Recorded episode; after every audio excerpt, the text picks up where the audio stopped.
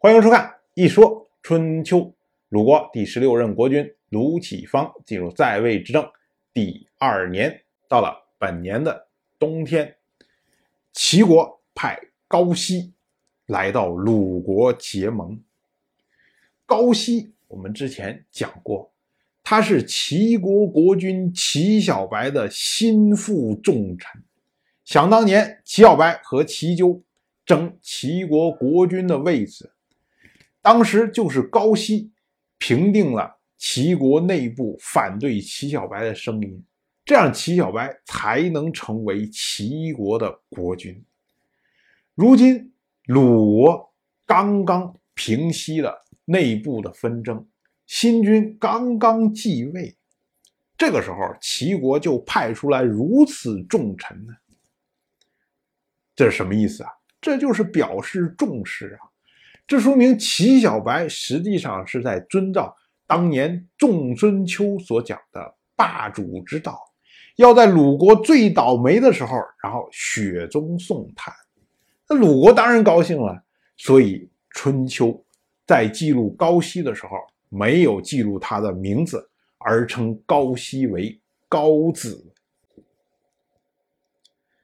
到了十二月，敌人。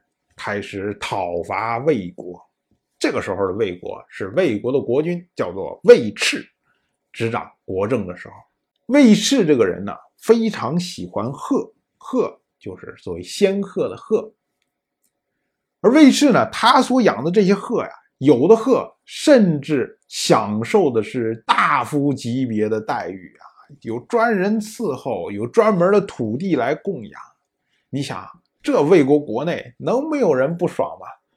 所以敌人在进攻魏国的时候，马上要开战了，武器发放到这些战士的手中，这些战士就说：“啊说你派鹤去打仗嘛，鹤都有爵位的，我们算什么东西啊？我们有资格去打仗吗？”你想，这么着传言一传开，魏军的士气能高吗？魏赤也知道这个问题，所以呢，临行之前呢，托付后事，把他的两位重臣，一位叫做石岐子，石岐子我们之前也提到过，他就是那位大义灭亲的石阙的后代的族人；另外一位叫做宁肃，宁肃是宁氏人。想当年，魏赤的父亲魏硕当时被人赶出去又回国的时候。曾经将宁氏的叫做宁贵驱逐到了秦国去了。这位宁肃就是宁贵的孙子。当时呢，魏赤将玉珏交给了十七子，将剑士交给了宁肃，然后让他们守城。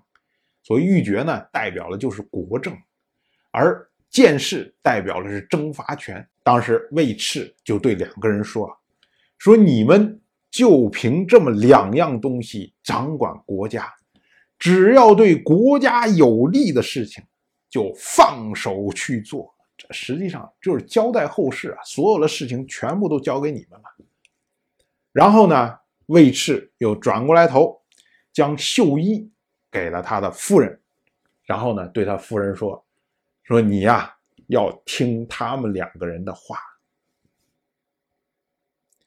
紧接着，魏赤就出兵。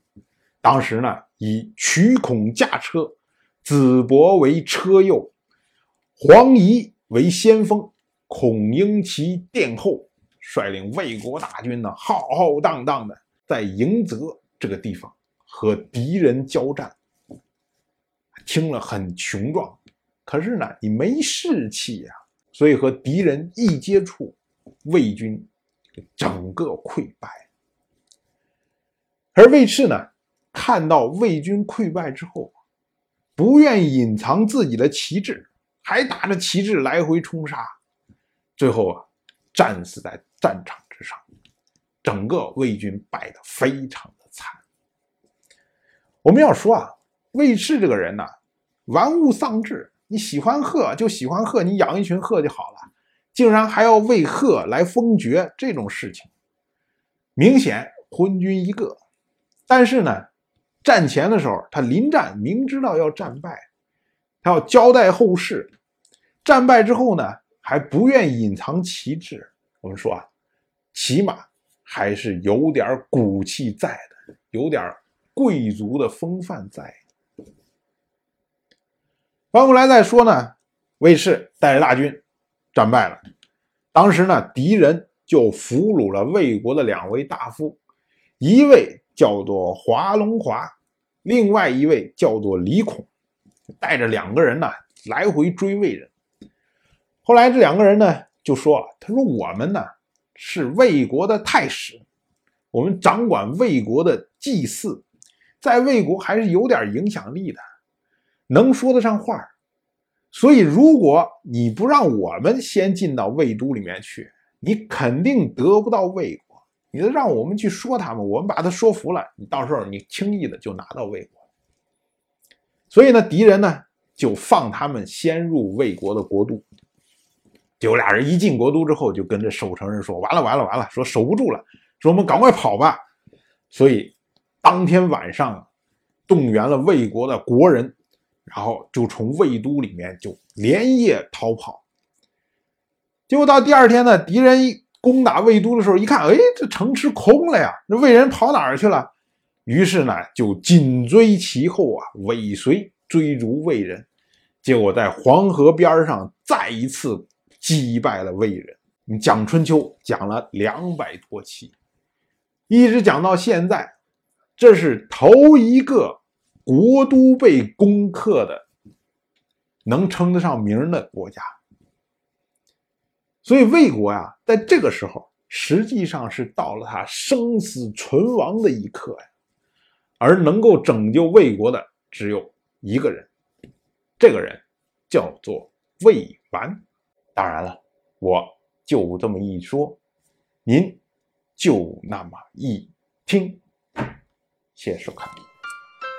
如果您对《一说春秋》这个节目感兴趣的话，请在微信中搜索公众号“一说春秋”，关注我。